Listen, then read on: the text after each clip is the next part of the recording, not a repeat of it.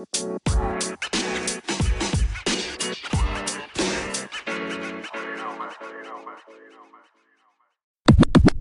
yo, what's going on everyone? This is Lex James. And this is your boy Mikey Bravo, and you're listening to The Wrestling High.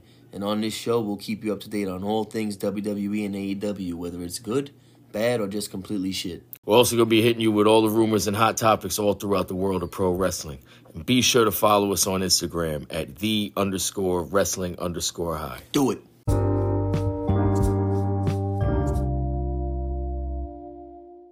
Ooh, yeah. All right, this is the podcast that doesn't lay down for anybody. I'm Mikey Bravo. I'm here with Lex James. And in the spirit of the show actually being good for the last two weeks, we're going to start off with the Quiff Circus today. A E W Dynamite. For a second, I thought you were talking about our show. I'm like, fuck, I think we like to think we were doing a little no, better than no, last year. I'd rather listen to us even when we first started than watch A E W. Oh, yeah. You know, when we had the fucking, we didn't have the mic set up perfectly yet. The fucking AirPods. Oof. They were rough. But, like you said, A E W Dynamite, you know, so far into the new year, I'll, I'll say it because I don't remember how it was, you know, ending twenty twenty-two. I can't imagine it was great. Yeah, all of twenty twenty-two is kind of shitty. In the beginning, it was all right. It just, you know, once the whole C M Punk shit and the injuries started coming, you know, like, that's when it really started going down. The thing down. that kind of pisses stuff. me off about A E W is that they always get this good when W W E is got their problems going on. Like, the whole Vince thing and all of that, why can't you be this good year around? Don't I mean, give me two weeks and then I, I don't tune in next week. I'll appreciate it just for the fact that, you know, with this whole Vince McMahon thing, and we're definitely not done talking about that. We'll we'll get into that a little later on. But, you know, while W W E has like a cloud of uncertainty over it, you know, even though it's still pretty good, you know, for now, it, it could change at the drop of a fucking dime. Yes, it can. So I do appreciate A E W Dynamite being a lot more watchable than it's been in, it really in a has, long time. That's coming from me. So yeah, no shit. You know, and we started off with two of your favorites. Yeah, my least favorites. John Moxley versus Hangman Adam Page. And I got to say, I watched this live, and I was kind of blown away. It's just, it. the thing that, like, what pisses me off is that Moxley gives you a match like this where everything looks real, looks stiff, it matches his promos where he's saying he's going to whoop your ass. And then in two weeks, he'll go back to bleeding for no reason and throwing punches that I would throw at my son when he was two when we play fight. Right. Why just be consistent? Because I'm not gonna lie, I wanna be I wanna get behind Moxley. This is a John Moxley I can get behind. Yes. Everything we saw in this match was stiff, was hard hitting. Was serious. It wasn't no bullshit. There was a little bit no selling, but I'll I'll get over that because it's different and he's actually working good. And you know what? You know, I I know nothing's gonna make you a Hangman Adam Page fan, and I get it. Um, but I, I I was a little more impressed with Moxley than I was Hangman, just because, like, Hangman delivers really good matches. Yeah, Moxley doesn't normally give us this type of He'll stuff. give us, for every one of these, we'll get, you know, five more bullshit matches. Yeah. You know? I, I, you're right, though. I can never be a, a fan of Hangman. He's a great wrestler. I'll give him that. Just like I say, Ali's a great wrestler, but they're both they're both in the same fucking boat rowing their way away from wrestling, in my mind. The clotheslines these guys were delivering to each other all match, because it was a clothesline that, you know, took Hangman Adam Page out of the match uh, a few months ago when Moxley was defending the title on Dynamite, and that's what gave him the concussion. That's where this he whole knocked feud... knocked him the fuck out. Right. Yeah. That's where this whole feud came from. And Moxley even hit him with a clothesline, like, pretty much the same spot. And I, I guess this one must have been a little safer because it didn't knock Hangman loopy, but it looked fucking great. Like, every one of the clotheslines we saw, because Hangman was delivering them too. Now, this match was hard-hitting. Yeah. Like, really, like, the, it's... The clothesline that Moxley... And I don't know if you noticed, that spot they had in the outside where they were right by the railing, and Moxley goes to throw Hangman back into the ring, and then Hangman, he fucking pulled a John Moxley where he swung his legs back outside instead of getting into the ring and hit him with a fucking clothesline. You remember Moxley used to do that shit all the time yeah. in W W E as I Dean mean, Ambrose. He used to do the fucking flip on the ropes and shit and hit you uh, with a clothesline. The rebound too. lariat. I used to hate that. Your favorite move. The first couple times, it was incredible, but it was every week. Yeah. Dude, some it, moves you don't use all the time. Yeah, and it made every opponent look like an idiot. Shit, I was about to give this match a rating. If this was a fucking high-low show, I'd mean, give this match a high. You honestly. could. You could. And, and again, Hangman Adam Page... you know, the big, uh, he, he big boots Moxley off the apron, follows it with a moonsault on the outside, nearly goes over the fucking railing where the fans are. That's but impressive. Just he almost missed. Moonsault into the crowd. Yeah, but that's the thing. Like, say what you want again. Hangman has the cleanest moonsault, I'll say, in North America that I've seen. I could be wrong, and it's probably someone better, but... Because I think I think Ospreay might have the best moonsault Until all around. Until the Stinger busts out a fucking moonsault off the balcony at pay-per-view. No, how high is this balcony going to be for him to pull that off? Could you imagine no, Sting? He'll be dead. Pulling a picture-perfect moonsault? At sixty-four? At sixty-something years old? Hey, it's the Stinger. No, no, I don't want to see that. I don't want to see that. But you know what? Like I said, man, Hangman Adam Page. I no, think, he does. You're right. He has the cleanest moonsault on this continent. Yeah, and you know what? He's a teacher, and I know he doesn't take advice, so this way he could actually, you know, try to teach a bunch of people that don't like taking advice either on how to do a moonsault correctly. Maybe that's why he, he does the moonsault so good. He used to teach math. He probably has that shit mathematically fucking down in his head. I need to jump at this angle and flip at this velocity. And do we know what type, like what subject? I think he, he taught, taught like algebra or math. I think it was. I honestly don't know. I'm like like legit question. I, I remember reading that because he had put a tweet up when he. I, th- I think he did some shit with the the Bullet Club too, and he said when your math teacher is also part of the Bullet Club or something like that. So he is a math teacher. So I I, yeah, I think he again his moonsault picture perfect nails Moxley and. Yeah, again, like, he actually hits and connects with his opponent. Like, you know, even if he does get the full, you know, flip, most of them don't even hit their opponent or come close to it. Yeah. And once again, Hangman, beautiful moonsault. Uh, we get back in the ring and... No, butterflies do fly elegantly through the air. That is so. true. Um, we get back in the ring, and he teases a buckshot lariat, and he goes for it, and Moxley turns it into a paradigm shift, a beautiful counter, and gets the big near fall. But after that, they come back to, and I think Moxley, he blocks a clothesline from Hangman when Hangman just turns around and clotheslines him with the other arm and completely flattens him, gets on the apron, hits a buckshot lariat, gets the clean one, two, three. Could you imagine if he changed the name to the Dick Shot Lariat? He flips and kicks you in the dick and then clotheslines you? Or a low blow? Like that, yeah. That would be even more impressive. Just flips right into a low blow. Whack! You would need pinpoint accuracy. He would. He's a math teacher, though. I he, might, he might be able to calculate that accuracy. But, but this, this was a great match, honestly. A hell of a way to kick For off Dynamite. Little, there was a little nitpicks there, but that's just the wrestling fan in me that watches every single move they make. But considering that... This wasn't your typical Moxley garbage no, shit. No, that's why I said it's great. This was a real upgrade for Moxley. And how about the German suplexes Moxley was delivering yeah. to him in the early going? Like the match. Dude showed that he can wrestle and give you a great match without bleeding. Keep doing it. And I like that they teased the heel turn. He gave the crowd the finger. Yeah, when they were chanting cowboy shit. Let him go away for a little while. Bring him back as a heel. We just talked about this like five minutes ago. I, I agree. And I and here's well, the thing. I thought... That.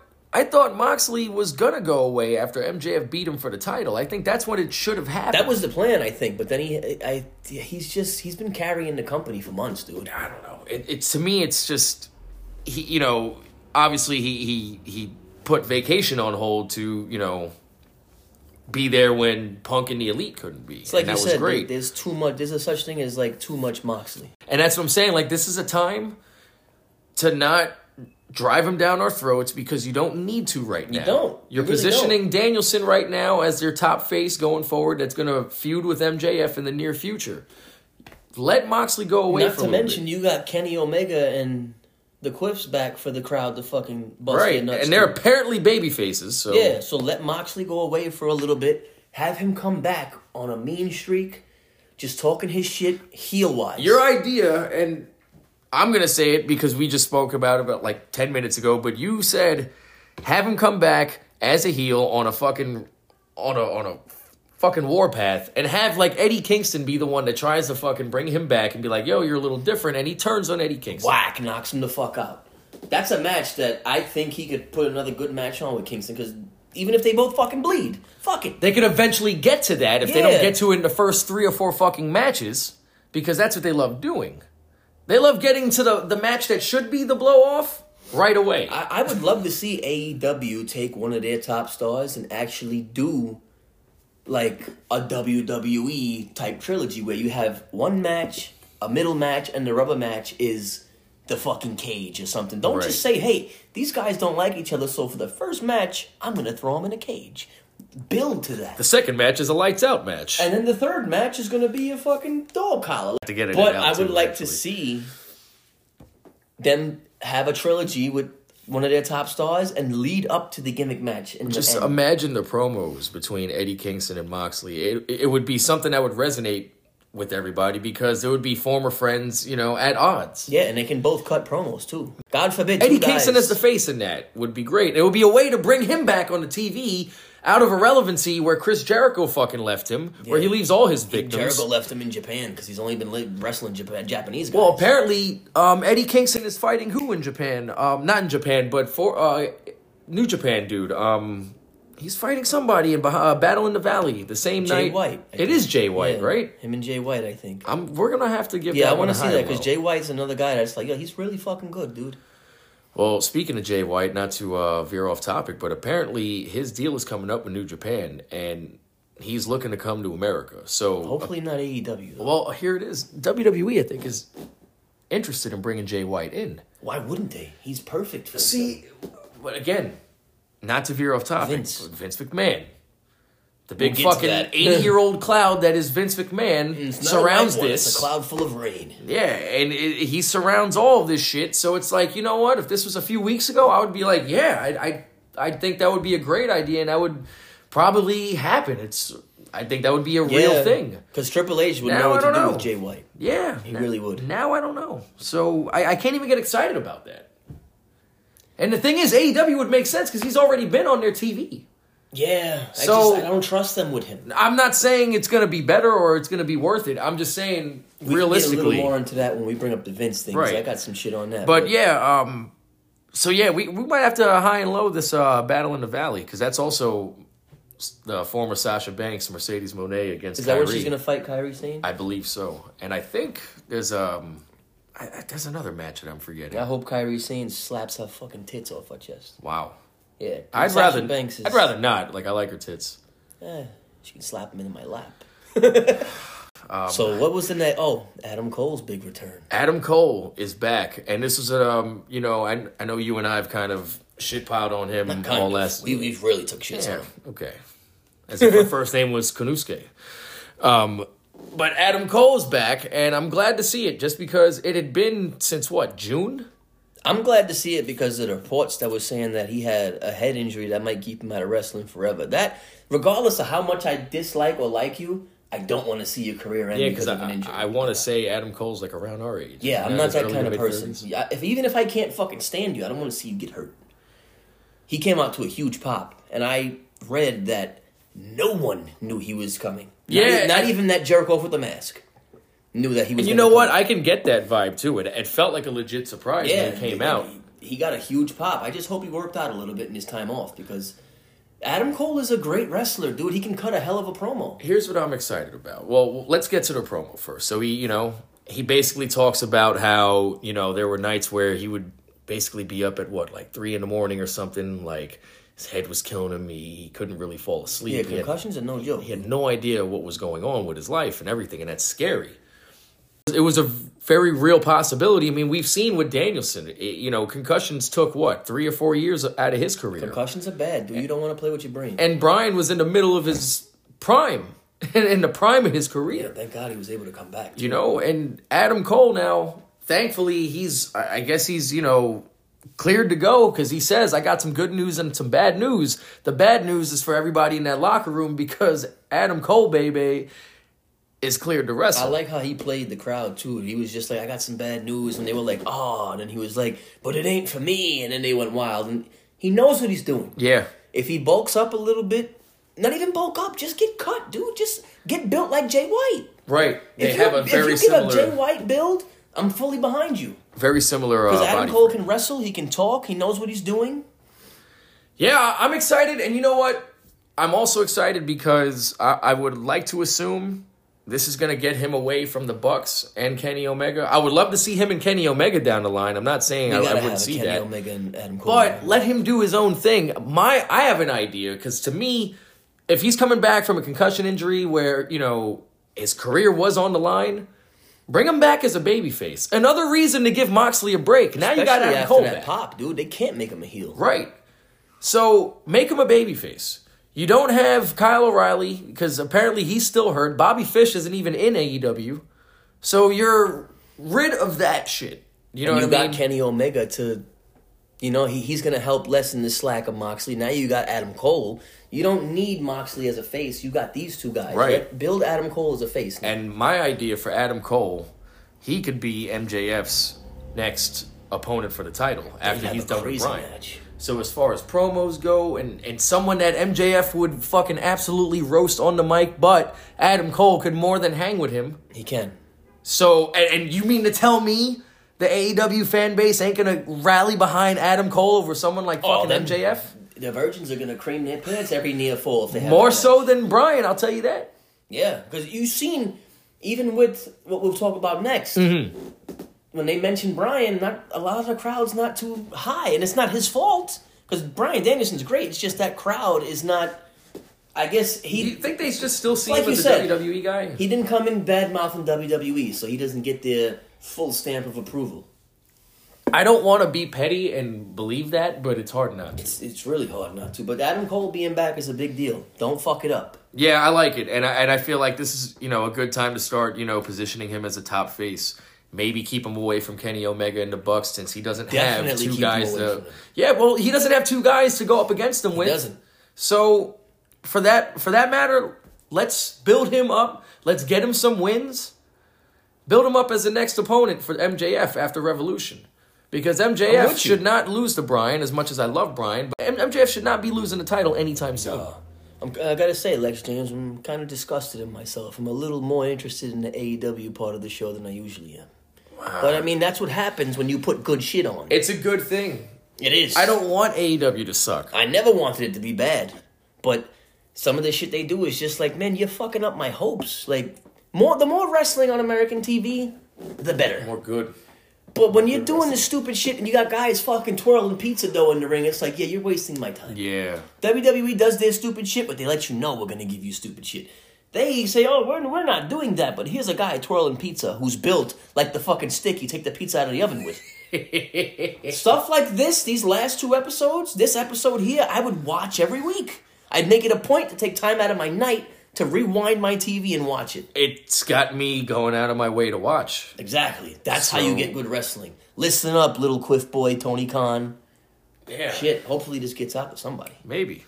Maybe. I mean, he's probably riding the high of the Jacksonville Jaguars' upset victory over the Chargers, which I can't blame him.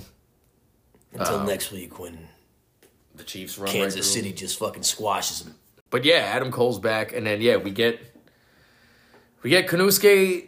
Takeshita, or as Takeshita Mike likes to call him. Takeshita. He ain't the only one that likes to call him that. No. So he uh, he comes out to the ring. He's ready for his match with Danielson, and we all know that Danielson has to win every match. I think up until February eighth. I think that's the date. He has to win every match up until then in order to become. Again, that that that's getting a little old, but it's Danielson and M J F. So, so all right, I thought about that, and it's a little. Uh, it's not too much different, but I'll forgive it because we're getting Danielson back on a weekly basis in singles matches, that which we haven't that. had yeah, in a year. That. He needed that. So we're getting him away from the B C C, if that's even the thing anymore, because I think Moxley's still affiliated with um, Claudio and, and Wheeler. But I just like, break who cares? It up. Nobody cares about it anymore. I just I want Bryan away from that.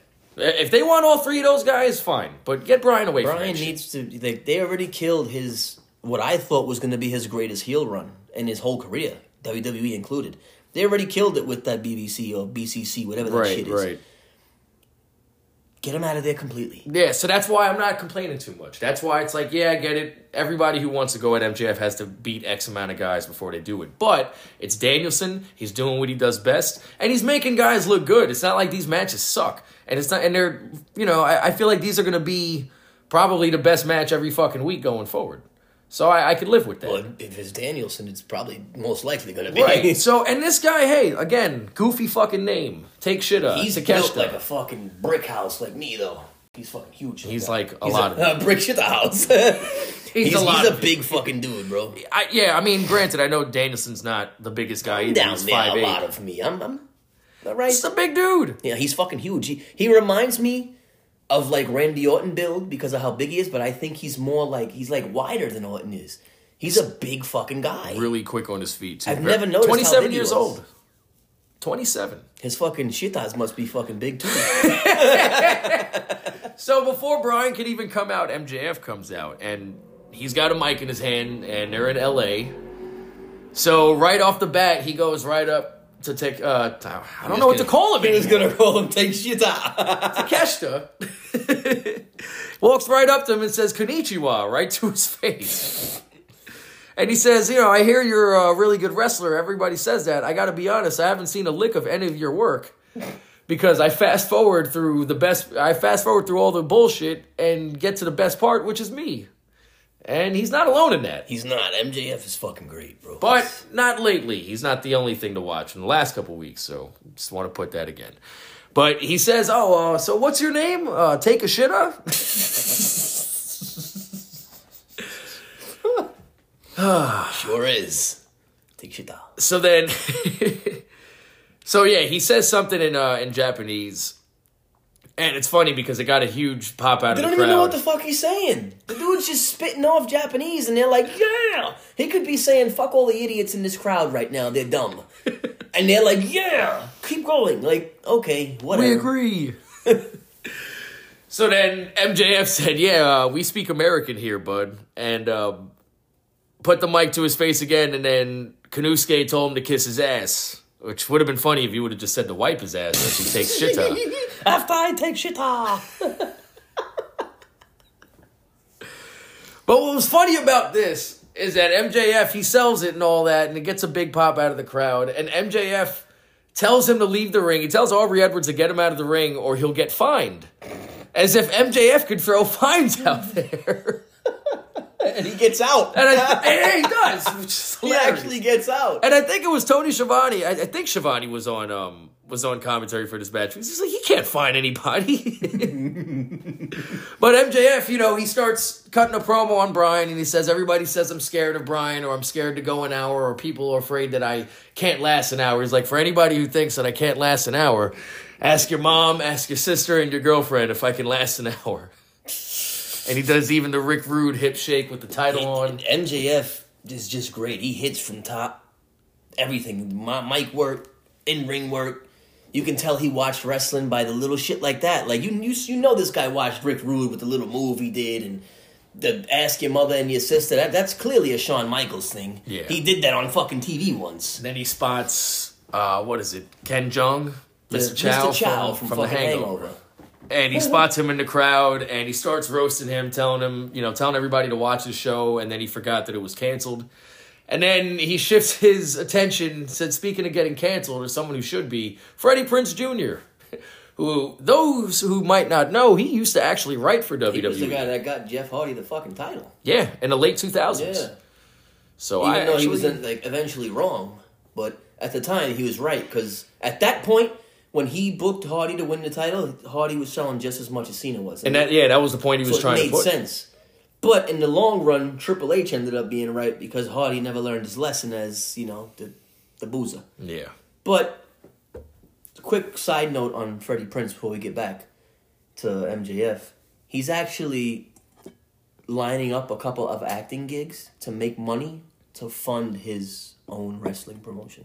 He keeps talking about Which I hope wrestling promotion. Doesn't fold because Freddie Prinze can write some good stuff. He's a wrestling fan, and I'd like to see what he could do. I, I would definitely give it a shot. I would. You Just know, because it's more wrestling, you know? He has that experience in W W E, and he I remember him saying shit about how people like John Cena and Triple H would give yeah, him a hard John time. John Cena like walked in the room and told him to go fuck himself once like when, for something he wrote. Imagine John Cena telling somebody to go fuck themselves. Wow. But M J F gets on him, too. Well, I think him and M J F are real-life friends. I, I do remember hearing um, Freddie Prinze talking about, you know, like getting dinner with him, you know, outside of this. Not, you know, when this happened, but like in the past. And he was saying how M J F, like the guy you see on T V, is exactly how he is in real life. I can believe it. He was saying how um, they were at a restaurant and I think some girls were trying to like, you know, hit on him and like try to pick him up. And he knew exactly what they were trying to do. And he was saying how, I think he was saying how like they were trying to get him to buy them dinner. So M J F, being who he is, instead bought everybody in the restaurant dinner but them. fucking heel work. The heel work. Isn't that great, though? It is. I love it. Yes, I would have done something like that, too. So he shifts his attention to Freddie Prinze Junior, and um, he says, you might remember Freddie Prinze Junior from She's All That. I know I don't, because I was born in nineteen ninety-six, and I'm not a dinosaur. Damn, ninety-six I was watching the Yankees win the World Series in ninety-six. I was, watching, I was just born. I was watching Shawn Michaels come from the rafters and beat Bret Hart for the Shit. W W F title in ninety-six.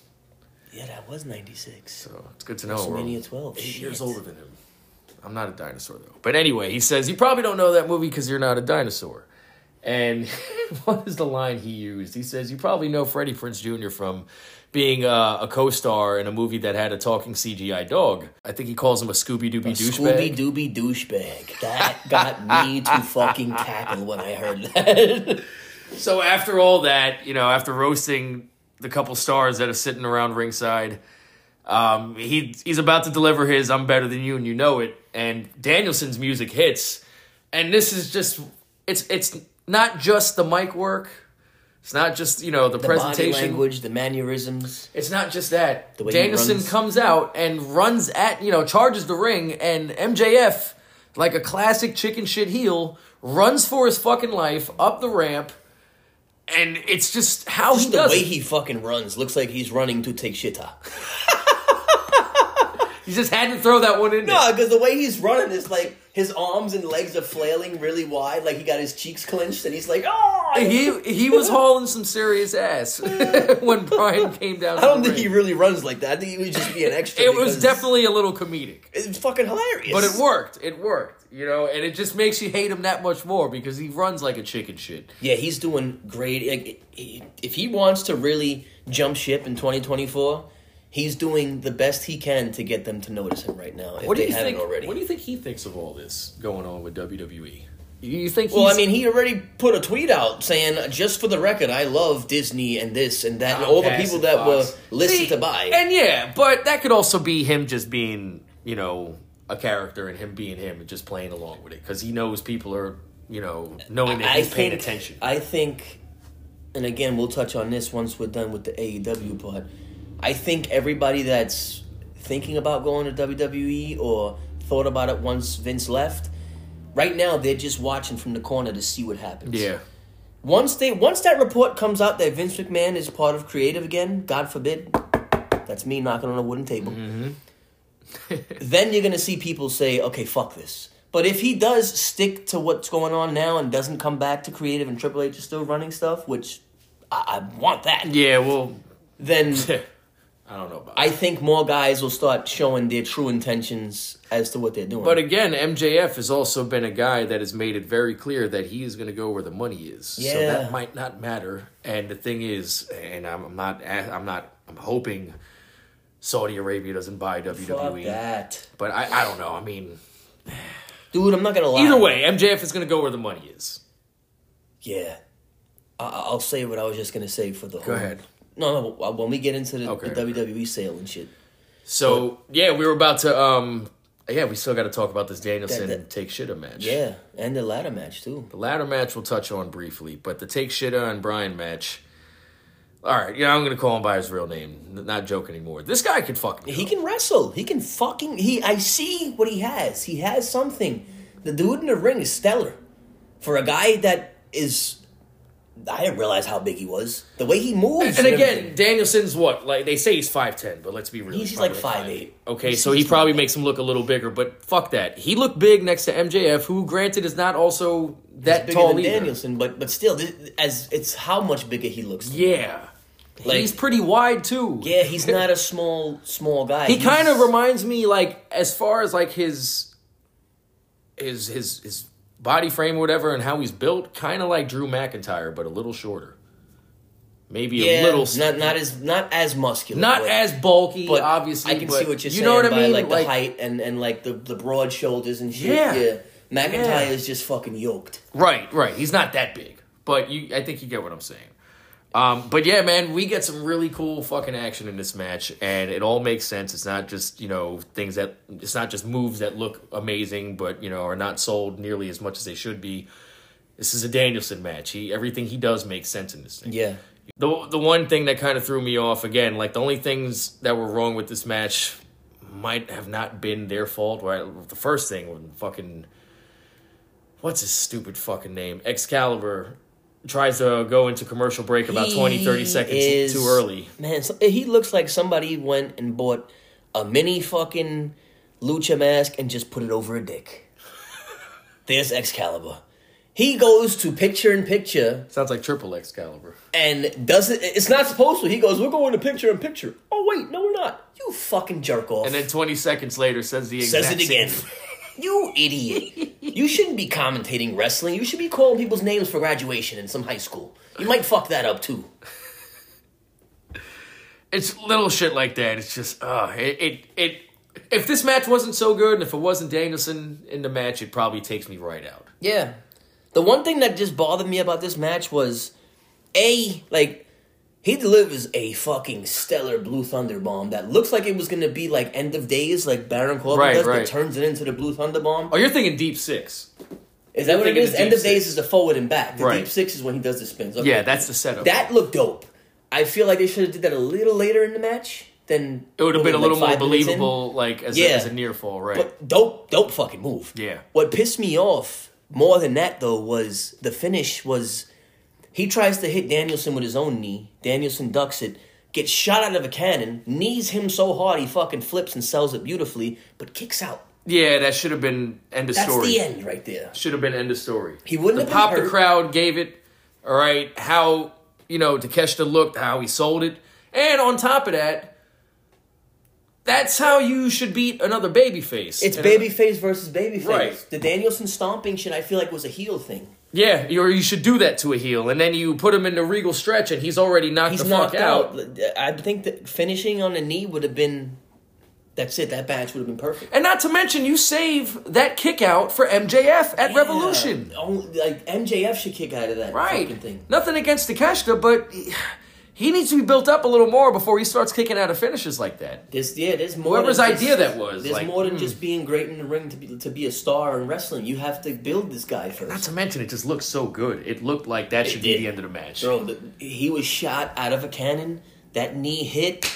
Bow. But, and the way he sold it with the flip and shit was yeah. like, yo, that's the pin right there. And we saw some other really cool spots in this match. Like the fucking, like when we came back from commercial break and we saw Takeshita clothesline him off the top rope, from the top rope. That was, that looked gnarly. Yeah, it did. Um, the uh, the one part where Danielson, I think he was trying to turn, um, he was trying to counter Takeshita into like a victory roll. And then Takeshita caught him. Sat down, or I think he sat on his knees or whatever, and Danielson landed on the back of his it's head. It's like a fucking a forward pile driver, but with his legs bent, and you just right. dropped it. And then he turned it into a wheelbarrow German, German suplex, suplex with the bridge, and got the two count. Yeah, this match was nuts. Yeah, I, I'm uh, I'm very impressed with Takeshita, and I definitely um I definitely see why they keep bringing him back. Right, he might just be good enough to overcome such a goofy last name. His name might work for him. I think I think Takeshita is fucking hilarious. Hey, he's not going to be taken serious. The, the, he's the just going to be taking has, shit. But then again, imagine getting your ass beat by a guy who's constantly Takeshita. I love what M J F said in the beginning of the... Uh, I forgot to mention. He's like, yeah, your name is Takeshita. Well, try not to take one in your pants tonight. I need you to win this match. M J F is... he's already a star, bro. As young as yeah. he is, he's already a star. But Bryan won this match, so that means he's, you know, still in line to be the number one contender. I think um, this coming week, he's supposed to face Bandito in his match. That I might think he be came good, from, too. I yeah, don't know he much came about Bandito, but I think he'll, he that that's going to be a good one. So I, I'm looking... and this is, again, the whole... it's tired that, you know, you have to win X amount of matches to get to M J F, but it, we're, we're I mean, if you Danielson. give him dope opponents like fucking Takeshita and Bandito, then okay. Right. I'll watch. I mean, before it was, you know, he was picking one member of the Dark Order. Yeah, that apart. was cool to see him beat the shit out of them. But it's that like was fun. He, he he's better than fighting jobbers on a weekly basis. Yeah, you know what I'm saying. Even if he's squashing them. Yeah. You know, so this, I, I I'm all for it. I, I'm you know, I'm definitely uh, I don't have to keep an open mind to this because I'll I'll watch just for this. Yeah, it's M J F because, and Bryan Danielson. Exactly, two two of the best guys they have. We're gonna get Mike work out of M J F. We're gonna get Danielson kicking faces. Not for nothing. We'll get we're gonna get Mike work out of Danielson too because he right. can work a mic. People don't realize that. Face or heel, Danielson can work a mic. Yeah, let him do it. And he's allowed to be a little more edgy. Exactly. So he doesn't have to be babyface vegan Danielson. He can be And he was actually I, good at that. I have a, I have a stake every once in a while. It's one thing I always gave Danielson credit for. Like, even when he had to be that babyface in W W E, he never came off corny. No, he didn't. And and he wasn't one of them guys that cried about his spot. He did what he had to do and said, "I'm gonna make it where I want to go because they're gonna. I'm gonna make it so they can't fucking ignore me." Yeah. And the fans saw it, and then they had no choice but to see it in the back. A guy like that, like, how do you not respect Bryan Danielson? Like, oh, he literally never There's complained. There's a few neckies in the crowd that don't. Yeah, well, neckies. That's that's I got to put that as word of the day. Neckies. I know neckbeard has been a word of the day in the past, but neckies is just neckies. I feel like that's more insulting. That's a good abbreviation. A neck. It sounds so like it. It sounds sounds a little raunchy. It's fucking necky over here, but at the same time, it's like it just it has a better ring than saying neckbeard. You know? Yeah, it sounds so offensive too. That's what I'm saying. It's, it's more offending to them fucking. We're just gonna have to start being like clear as to what we mean by that. Yeah. Neck the beard. Neckies are the, you know, the wrestling fans in A E W that think they know wrestling. Neckbeards. Yeah. Or just any. It doesn't even have to be A E W. It could be G C W. It could be anything. Anybody who watches this fucking indie bullshit where they bastardize and overdo shit that great legends have put out there for us is, you're considered a neckie. Yeah, I'd say that's fair. Because it's not just A E W. It's just A E W has the bigger platform to show it. But to cap off Dynamite, we had the seventh of the best of seven between the Elite and the Death Triangle, and this is going to be a ladder match. And I got to be honest, this is the only match I've seen at the seven, because if you've seen one of the other six, you've seen them all. But in a ladder match, their high spots and all that shit, it works in a ladder match. Yeah, all, all of that goofy flipping and shit that Ray Phoenix and them, and Penta do, and even uh, Neville a little bit, whatever his name is now, the bastard. He's good. He can wrestle, but he also does the flips, too. It works yeah. in a ladder match. In this type of match, I, I kind of, like, I can accept it, and I can, you know, actually, like, all right, there's six guys in a ladder match. Can you tell a good story in a ladder match without having to do crazy shit off the top of a ladder? Absolutely. Hell Watch yeah. Rock and Triple H Hell yeah. at SummerSlam. That That's probably my favorite ladder match, and they don't do one thing off the top of a ladder. Even even Shawn and Razor with the they didn't do much off the top of the They ladder. Did a couple, but like but it Shawn wasn't Michaels, nothing yeah. ridiculous. Right. You know what I'm saying? Right. But very Shawn basic Michaels stuff. Was known for that at that time. The the high flying. Very basic shit compared yeah, to what no, we see no now. No fucking triple backflips into a three sixty and my balls landed on the floor type shit. None of that. Wow, that's that what would happen to me if like I tried that. Fucking mess. Land balls first. Imagine. Oh. In this environment, their style of you know trios matches and acrobats and all that shit, no selling, it works. And actually, you saw more selling in this match, and you should, yes, than you see in most of their matches. And you know what? I'll give Kenny Omega a lot of credit for this. Um, literally a week before this match, he was in Japan tearing down the fucking house with Will Ospreay. And then made a special guest appearance on a smaller Japan show, came back and did this. He was the best part. He was the best one in this match. Oh, absolutely. Absolutely. Even the Bucks got some nice shit in with the um when he did that that like Northern Light suplex, and then the last one was on was that the triple one? Northern Light suplexes. And then it was onto the ladder. The third one was on and the ladder. And they had some dope kicks on. Yeah, their but, kicks actually landed and they looked good. As hard as I try, sometimes Ray Phoenix is always gonna be a dick sleeve to me. he, I, I just can't get behind him. Dude. Uh, we're gonna we're gonna need a second word of the day. Dick sleeve. Ray Phoenix, because the one spot, bro. And I'm not even going to blame this on uh, Nick Jackson. He's up there standing there, and Ray Phoenix is the kind of guy, if you're going to do these flips, transition smoothly. He jumps to the top rope, and Nick has to, like, or Matt, whichever one it is. I think it was Nick. No, you're right. He has to grab him, and then it, it slowed the spot down. And even though the flip into the ladder was devastating, because he landed right on his fucking ass bone. He did, legs and ass first, but, yeah. If he would have got up there smoother, boom, right into Hurricane Rana, instead of standing there and trying to get his balance first, it's like, you fucking dick sleeve. This is why you don't flip so much. Dick sleeve. I'm sorry. I, I'm trying to get past dick sleeve. That's what he is. You're right. Ray Dick Sleeve Phoenix. Wow. It's not quite Ricky the Dragon Steamboat, but I mean. Definitely no Ricky the Dragon. Definitely. Nobody in this match is the Steamboat. Ray the Dick Sleeve Phoenix. That's his new I'm name. Copyright that one ASAP. Yeah. Um, but yeah, and the, the the spot of the match goes to Kenny Omega when, you know, they have the ladder wedged in. you know, hanging... How do you explain it? It's, you it's to, like on one of the rungs of the tall ladder, but it's wedged in across between the middle rope. Going across to the top rope, actually. Was it the top yeah, rope? Yeah, it was the top, because the spot before this one, Phoenix was holding the ladder, and it was pulling the top rope down, so Pentagon gave oh. him that fucking... That, like... Power driver? That's right. He gave him the yeah. power driver Which, on the, um, I think it was a double underhook power driver or something. The one they do where on Phoenix jumps from the top, but it, it was only him doing it from the ladder. Which is cool, but there's a lot to go wrong there. I, I feel like he was protected enough. Yeah, I think he had his, I mean, this is a pause moment, so I'll say it first. Um, but I think he had his head protected enough between his legs where his head wasn't going to get, you know, touch the ladder or get or caught, gets in caught in the rung. But yeah. it was a dope spot, but it wasn't the top rope. And... That was on the top rope, no the, shit. The, the, the spot with Kenny Omega was spot of the match. Oh, yeah. The the one-winged angel that he gave to Rey Fenix off that, you know, ladder that they were standing on. I initially thought he was going to give that's him what I thought. Through the fucking ladder. I was like, that's going to be a little much. The only thing that would have made that better guy. Was if there was a table on the bottom, but we already got a table spot when Kenny flipped over and fucking landed right on his Yeah, back. And I didn't even know that table was there. Yeah, me neither. So, again...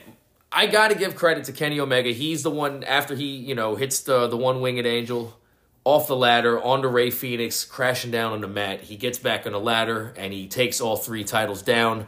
New Trios champions. It's a fun match, fun main event. Saw this coming a mile away, but they made that main event entertaining. And again, Kenny Omega. If anyone that's listening did not see Kenny Omega and Will Ospreay at Wrestle Kingdom. Do yourself a favor. Yeah, one...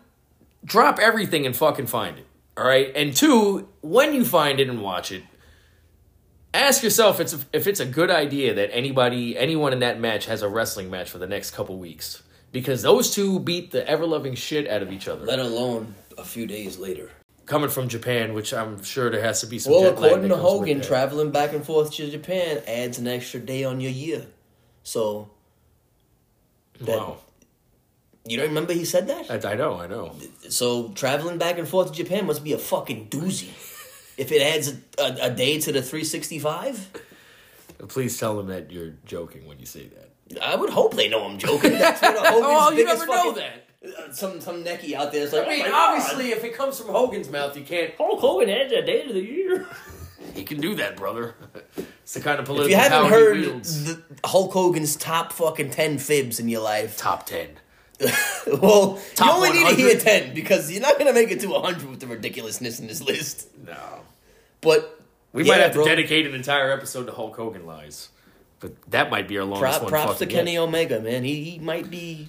And I told you, I said, yo, when he goes to Japan, he shifts into another gear. Yeah, he's a completely different person. And another thing, if you watch this match and you watch his New Japan match with Will Ospreay, you can see... Like, this was great, but... He's a lot different in Japan as far as his body language and shit goes. He doesn't do so many wacky faces and shit, and he's just, I don't know. Maybe I saw it's just a couple wacky me, faces you know? with Will Ospreay, but I can I can stomach them just because it's like the action we're getting in the ring is second to none. You know, and to have that match with Ospreay, which is a very, very, very, very physical match, maybe a little more so on Ospreay, so maybe that's why Kenny Omega can wrestle. Ospreay got his ass whooped. Ospreay got an ass whooping. This was a solid fucking episode of... Uh... Dynamite. Yeah, all all the way through. We got three really good matches, and granted, it, it had its bullshit. It's always going to. Raw always has its bullshit. SmackDown does. N X T. They've always had their own bullshit. I'm not going to, you know, dismiss A E W for having one or two bullshit segments when most of the show was actually very watchable. We had three really solid matches. We had great mic work from M J F. We had a comeback and other and more great mic work from Adam Cole. Pretty solid episode. I'm actually looking forward. Yeah, me too. To Dynamite. I want to see if they keep it going. You know, now we got Adam Cole back. I don't know how soon they get him back in the ring. I, I you know, I don't know where they what they do with Kenny Omega and the Young Bucks, who they go to feud with. I don't know what trio they go to feud with. Probably, I don't, I don't even know. Maybe, I mean. Maybe Moxley, Claudio, and Wheeler Yuta will need something to do. Yeah, maybe. That that trio shit is kind of hard because you got to have... Now you got to have teams of three. But they do. They have like twenty th- teams of three. Otherwise, How they many of them have... fucking matter, though? Oh, I... The ones that have the titles. Stumped you there. So, and that's all I'm saying. Like, I can only get so excited for the trios titles in the division, you know, who, who the Elite are going to face next. So that we'll is see. What it is. But hey, we're getting Danielson matches on a weekly basis. It could be so much worse. That was A E W Dynamite. When we get back, we're not only going to talk about, you know, a little bit of Raw and a little bit of SmackDown, but we are going to obviously talk about the big elephant in the room, Vince McMahon. And now Stephanie McMahon is added or actually subtracted to the equation. So a little more on that when we get back. To back up into the ring in just a moment or two for more exciting fucking action.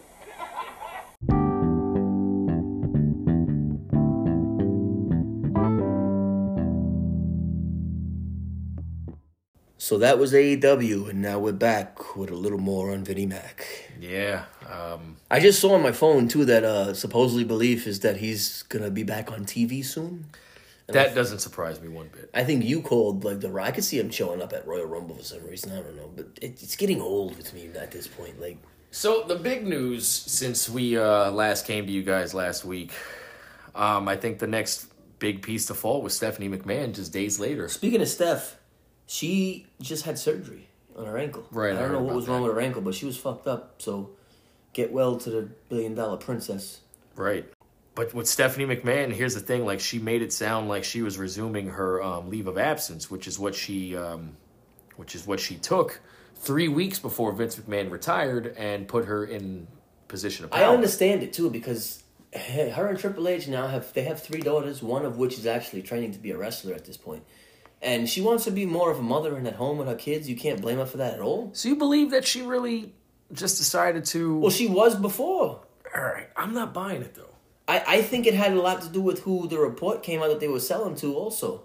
Right. And, and that's the thing. This was around the time where, I mean, for, I would say, at least one night or, you know, several yeah. hours, it was believed that W W E had closed in on a deal with Saudi Arabia, of all fucking people. And, and I want to talk about um, that for just a second, real quick. I don't mean to cut you off. No, no, go ahead. And I don't care who's listening and might call me like, oh, you, you're too invested. Dude, when I saw that he was selling to Saudi Arabia, my heart dropped into my nutsack. And I was like, no way. And I was sitting at home when I got home from work, and I, I have a bunch of wrestlers, like, uh, theme songs that I fucking work out to. Hey, what wrestling fan doesn't? And to work out to. Of all people's theme songs that came on, Hulk Hogan's came on. And I'm I'm listening to it, and I kind of got in my feelings a little bit because I'm like, yo, this motherfucker just really sold all of this to Saudi Arabia. Like, for me, wrestling is a part of American history. You just sold a part of American history to Saudi Arabia to do whatever the fuck they want with it. And I was kind of pissed off. I'm not going to lie. I'm, I was kind of angry because you got to think about, like, for years, the whole thing with Saudi Arabia was that they treat women a certain way over there, right? We won't Not get too just deep that, into that. Like what they did to that fucking journalist. Yeah, they killed they, that journalist right around the time W W E signed the deal. It's a lot different over there where they run things. No we'll shit. Just say that. Yeah. And it makes you think, like, Stephanie McMahon was a catalyst in building the women's division we see now. The last ten years of women's She's, wrestling. She was the one that said, you know, they were all saying, give divas a chance at first, and then they, she gave the all-women's pay-per-view. You got to think upon her hearing that Saudi was a, a strong possi- you know, possibility. She said, yeah, my, my time here is over. That's what I'm saying, man. There's no way that she just decided. Because if you remember, when Vince McMahon came back, he said he's not going to touch management. He's not going to mess with them. And that yeah. meant Tony Khan, Stephanie, and Triple H. So then a week later, Tony Stephanie... Khan, you mean Nick Khan. Nick Khan, Jesus Tony Khan Christ. Wishes he had his fucking balls somewhere. In well, those rumors, those rumors came out too. Yeah, I saw that. Him and his pops, which... That'll be just as worse. As, as we'll as we'll get as to that in a little bit. But Saudi Arabia, that was the first rumor, was that W W E had been sold to Saudi Arabia, and for like, I would say at least a night or several hours. That had me in my feelings, bro. Right. I was just like, wow. And the thing is, I thought about like what you said, women's wrestling. What the hell does that mean to women's wrestling? Just does imagine it, just, not does it go right to... back in the toilet? Yeah, imagine not being able to see Rhea come out. It's not even, it's not just that. It's, it's just the way they wrestle now. It's not just... We're not going to see them doing ten, fifteen, yeah. twenty-minute matches. We're you, not going to see them... You get five them. minutes and they'll be dressed like Kane. You're not... The old school Kane. With, with the whole body suit. Not even right. the one arm showing. The one hand showing. Yeah, that's what I'm saying. It's going to turn right back into that, and they're going to be... They're not going to be headlining shows. All the women will be luchadors. Here, you guys wear masks now. Like, nah. And then the next thing I thought of, Sami Zayn... Yeah, because he's part Syrian. He he, he, he doesn't can, make these trips. He can literally get killed just going over there. Sami Zayn has gotten so over with this crowd you in the last just year. Kill that to sell. And it's part of your biggest storyline, your best storyline. He's one of your best guys all around, whether it's wrestling or on the stick, as a character, everything. Everything. Sami Zayn doesn't even go to Saudi Arabia f- for, you know, his life basically being threatened because of who he is and what he is. So if Saudi Arabia were to buy W W E, does that just say, oh yeah, by the way, that bloodline storyline? Not anymore. We like blood, but not the bloodline. Yeah. And honestly, if that so, would have happened, then Kevin Owens is leaving. And and speaking of that, so and it's not just going to be them. That's the thing. No, if it's Saudi Arabia, said that if they if that was a real thing, they'd be gone. There's going to be there would be Mass a lot of walkouts. people. There would Mass. be a, there would be a lot of people, a lot. Mansoor, W W E champion. It's just damn man, like how far women's wrestling has come, and the fact that you're even contemplating this. That's what I was saying. And like, I, and the thing is, Saudi Arabia is believed to be like the one potential buyer that will grossly overpay. And Vince McMahon loves money more than yeah. anything. So, you know, it, it quickly came out, I want to say like the next morning. I can't remember which day it was last week, that but it was, was the bullshit. next morning. That it was like completely false is the, and the that quote that we were given. We were kind of laughing at the report, supposedly. But that's the thing about journalists, because I don't know if you saw a side note, something came out that Meltzer's reports are just strictly based off of emails he gets from some jerk-off. Good for you. Could those jerk-offs be named Matt and Nick Jackson? Probably. I mean, I, I, that's why I don't listen to reports until something concrete comes out. If I see W W E say we sold, then I'll believe it. Until right. then, I'm I'm still going to wait back. I, I think we were just all vulnerable to the fact that Vince is back so soon, and it was very real Bro, what was about to happen. I was really in my feelings, like cursing at the air when I was, this motherfucker sold this shit. He really sold it, and, and to somebody that we have no idea what they're going to do with it. And again, if anyone's going to grossly overpay, it's going to be It's them, them because they have they have the money. They have bottomless They just paid fucking, fucking Ronaldo like two hundred million dollars over two years to play for them for two years. one hundred million dollars a year? Some shit like that. To play soccer. They will overpay. Believe me. Yo, that's cool. And, and, and that's what scares me is that they have the money to do it. They have the money to make him go over there in the first place and do shows when they didn't know what the fuck W W E was because they asked for Yokozuna and the Warrior when they were long gone. So you know they don't know wrestling like that. I just, I, honestly, I'm going to sit back. Well, not just that. Where are the shows going to be? Yeah, right. Imagine they say no more. We'll do shows over here. Like, okay. And the thing is, Vince McMahon is, is he's of the belief that whoever he sells, sells it to is going to let him control it. And I heard reports about how a lot of buyers don't want anything to do with him. Right. Why would they? And here's the thing. It has it probably has zero to do with creative because they're not fans like we are. It has everything to do with all the allegations. And, and I think some of it has to do with how he's fucking acting. Like, he, he literally blackmailed his way back into his own company. Nobody wants to buy a company with a guy who they got to say, I wonder how this motherfucker's going to swindle his way into owning this again somehow, maybe. Who the fuck knows? Vince McMahon has beaten the government. He's beaten God and Shawn Michaels, and now he's beat the allegations of these women. Like, the dude's undefeated. So I'd be scared to buy off of him, too, if he still wants to be in control. And and if this, if Saudi didn't put a pit in your fucking stomach, then I know this did. It came out a couple days later that both Shad and Tony Khan Chill. are uh, throwing their names in the hat. That's just as bad as Saudi, because Tony Khan can't even run one fucking wrestling he can't company. Even ring, he can't even run Ring of Honor. He bought Ring of Honor. Oh, let me get in on W W E too. Dude, you, you're going to go down as like the ruination of wrestling at that point. You and Vince go hand in hand. Because you, you don't know how to run your own company just in case W W E goes to shit. People still got to be like, wow, well, you know, A E W. I, I, I don't disagree with you. I don't know. But I, I as part of me, and I don't want it to happen. Nah, but, but how... You're showing. Are you? Aren't you the slightest you. bit curious? No, you're showing that half of you that's a fucking necky. Lex James is half necky. Could you imagine? Like, who who would Tony Khan keep around? Would he keep Triple H around? Would he keep Stephanie around? He probably wouldn't keep Vince. I could see Triple H punching Tony Khan right in his fucking mouth. Would Triple H even want to stick around? I don't think so. I think Triple H would try to buy Impact. What would Cody Rhodes think? What would William Regal think? And if Tony these guys Khan, just got the fuck out, if he buys W W E. guess who's going to be in charge backstage in some way?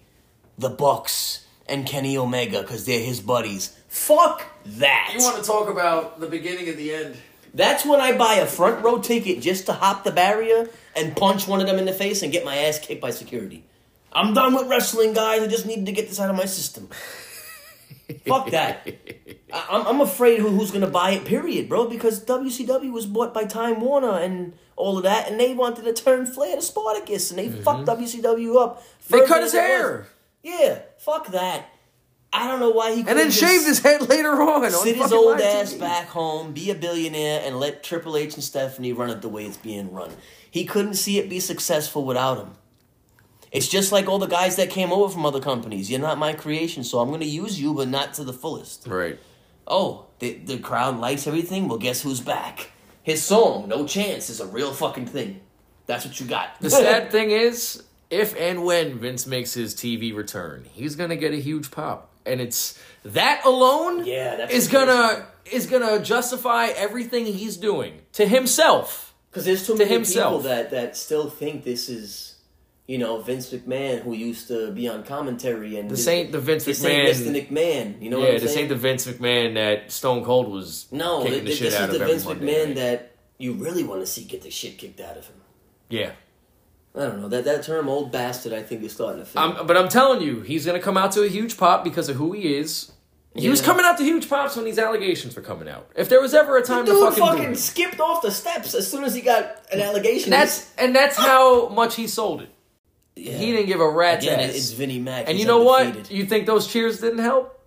They helped a lot. So I'm just saying. It's he's, just going to justify how he, to himself, it's going to justify what he's doing. There were reports that he's giving ideas backstage, but the final say is Triple H's. Yeah, exactly. But, but that's how it starts. Keep your fucking ideas That's how it starts. Away, he's already dude. making suggestions. And I'm just you honestly think he's going to be able to help himself? No, this is his baby. I Come don't. on. I just don't want to speak it into it. As much as I can't stand the prick, if I'm putting myself in his shoes, there's no way I'm not giving a little bit of creative input or trying to fucking... At least finagle. Give good ideas, though. Yeah, well, good luck with that. Like, th- don't come and say, hey, can can I give a, a, a little, you know, recommendation? And then, oh, how about you bring the twenty-four seven title? I was just Get about to say that. Get the fuck out of here. You can jump in the can with him and we'll roll you out front. I was just about to say that. I'm just going to sit back, enjoy how good it is now, and see how it plays out. Let's get us to Mania. Can we at least get one more great WrestleMania season before you fuck it up? Did you happen to see um, the meme? I think I saw this on Facebook, and I'm pretty sure I tagged you in it. Um, it was an image of Hulk Hogan from one of the video games, but instead of red and yellow, he was wearing green and white, and the shirt read yeah. Saudi Mania. Yeah. And the caption read, I am a real Arabian, fight for the rights of only men. Yes. I saw that. That's fucking crazy. But... Oh. It, I mean, listen. Saudi Mania is going to be running wild, man. That, that, that's real life, how they are over there. Like, they, they, you know, they run things a different way. Yeah. And that's why... And the thing is, you're, you're you're promoting this, you know, you're being progressive. We're, we're, we're promoting women more. We're showcasing them. We're we're making them equal to the men. But we're about to sell to Saudi Arabia, where they're where they think women just, a, just you, know, servants, you know, a couple decades behind. Yeah. It's just crazy. And I'm being really, you know, I'm being no, smart. You're not, when I you're not that. wrong, bro. They no, treat women like shit over there. Yeah. Say it. They treat them like shit. They do. They, they do. Treat them like they, shit. They think they're just servants. They think they're just... They're second-class citizens. Yeah. You cannot sell a wrestling company where the women are literally now one of the biggest parts of the show. And then all of a sudden, someone like Sasha Banks or Mercedes Moné doesn't look doesn't, doesn't look, look too bad. Stupid for what she did. I mean, she's still a fucking idiot to me. But she with this, if you if you look at the fact she ain't that she do might any have known, shit. yeah. I, again, She's I'm just gonna sit thing. back and enjoy what we got now, and hopefully it goes away. Or if anything, at least I hope it doesn't blow up until after Mania. I feel like N B C, I would be open to just because they've had such a long relationship with N B C. N B C is owns Peacock, right? Right, and it goes way them. back. With Saturday Night Main Event yeah, in the eighties they, and all that they shit. They kind of know about wrestling. I think they wouldn't... So, and here, well, I mean, look. I think a lot of it would come back to... I think we would see a lot of um, more Vince McMahon type of W W E if N B C were to be the, the potential buyers. I, I but you know what? It's it's the devil we know. I, that's what I was gonna say, and I, I don't want to be that guy where it's like, you know, is it the the fucking the giant douche or the turd sandwich? But yeah, yeah. I don't know which one I'm picking for the for the record, because they both are terrible options, but yeah. yeah it's, it's, you it's just, just go with the devil, you know. It's like, all right, know, I guess bro. We're back to this Vince. Because I could definitely see N B C give power to Vince McMahon unless they are one of those buyers that are like, yeah, you know what? We're not touching Vince with a ten-foot pole either. Honestly, if I'm buying W W E, I'm going to say, let me see the reaction of the fans, you know. The internet, it has everything. I mean, Stephanie McMahon leaving cannot be a good sign. No, it, it's not. Because... you know, everyone in the back really liked working for Stephanie McMahon. And they were saying how when, you know, there was a lot of people sad that she left. The, the morale backstage when Vince left, like they say, yo, Triple H doesn't yell at us. Like, Vince McMahon must have been a really shitty boss. He must have been that boss that but, sees you and just yells at you. But the thing is, I don't know if he was that guy, but the thing is, when you're as successful as Vince McMahon, you can't tell him anything. You can't. And he can, you know, he has all the proof in the world. You read... his fucking list of opponents that he's defeated in and out of the ring. Dude won a Royal Rumble. That too. And the title. I was thinking about more the U S government. But oh, yeah. Outside the ring. Yeah. Well, he's undefeated against them. That's what I'm saying. So what do you, what can you tell what Vince McMahon? What can you say to him? What can you tell Vince McMahon? Nothing. Exactly. And that, so, th- that's one of the biggest problems that he doesn't have. Like, I don't think Vince has an open mind for shit. Triple H does. No, I think he has an open mind. I just think what he thinks is good is clearly not. No, it's not. At all. And after a while, he's just booked things that are clearly just My for God, him. I just gotta, like, like, we might have to go back to seeing fucking Jerry the Jerkoff doing flips. What's his name? Is his name he's, Jerry or is it no, Reggie? No, he's Scripps now in N X T. He's uh, he's under he a mask. Just, to me, he's a jerk-off with the dreads that flips. Oh, he's under he's a jerk-off. Under a mask now. Shawn Michaels got the right idea. Also flips, also still has dreadlocks, but he has a mask now. Let's put this idiot under a mask. Same guy. Yeah, I, I don't know. So, yeah, um... Vinnie Mac. Stephanie stepping down is not a good sign. Because, you know, we heard one week that, you know, Vince wasn't going to affect management. And then a week later, management is absolutely and affected. Now Nick Khan is the sole C E O. And I heard a report that he was meeting with the C E O of Disney, which is like, Bob fuck. Iger. I hope Disney doesn't buy it, because then we're going to get, like, all fucking cinematic matches on Disney+. Hey, come watch WrestleMania in Disneyland on a big screen instead of an arena full of people in a ring. It's like, do we go with Saudi and, you know, women's wrestling as we know it is never the same again, and a lot of people probably walk out because they refuse to work for, you know, work for Saudi Arabia or whatever that is, um, or Disney just completely pussifies it even more than it already has been. Hopefully The Rock and Nick Khan put together or, a team. Or, or fucking Tony Khan, for Christ's Fuck sake. Fuck Tony Khan. You know who I want to buy W W E? Fucking Uncle Steve. Imagine Steve Cohen buys W W E. Oh, I, I, he has the money for it, bro. Well, you know what? How about he just focus on getting the Mets a fucking big bat? I don't want to get... Don't get me started on that. He just saved that. a lot of money on the Correa deal. No. He has thirty billion dollars. That's... He, You're going to fucking penny pinch that. You're going to get me started on no, shit that's, that's completely saying. off he has topic. thirty billion dollars. Buy W W E. Let's hit, let him get the Mets a fucking World Series first. Now you're getting me hot. Because you're turning this shit into the Mets. I don't want to talk about Correa. All right? Uh, as, he can, as long as he doesn't fucking sell to Uncle Saudi, then, then I'm fine. Uncle Saudi?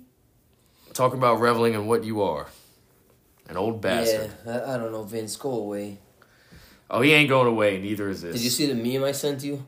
Which one? Where was it was uh, the part of Roman's promo when he was talking to Kevin Owens. He's like, "Yeah, I don't care. Go away and never come back." It was that's like right. Wrestling fans to Vince. Yeah, exactly. That's exactly absolutely how I feel. Exactly. Yeah, and the sad thing is, this is gonna. I, I feel like this is gonna be almost like a weekly segment now until there's it, a sale. It is. It is. I just hope it ends with W W E staying with Triple H in charge. Well, I heard something that, if anything, there there would be a sale, I guess, by the summer. Maybe six months from at, now. At least after WrestleMania, please. So, I don't know. Maybe the winner of the Money in the Bank is who buys W W E. Hey, who knows? I don't know, man. And that match would be between who? Tony Khan, Bob Iger, someone from Saudi Arabia. Tony Khan's not winning a fight you against think, anybody. You think Mansoor is going to represent Saudi Arabia in that ladder match? Who else would be in that ladder match? Let's have a little fun with this. To buy W W E? Let's let's think of Billy. Triple H is in it. Fucking Elon Triple Musk. H is going to come Bro, out of retirement for that throw bitch. Elon Musk in there. Oh, all God. These rich billionaires. And then the last participant is Triple H, and he comes out and just shoots on everybody. Comes out with a real sledgehammer? A real sledgehammer. Fuck this. I'm saving wrestling.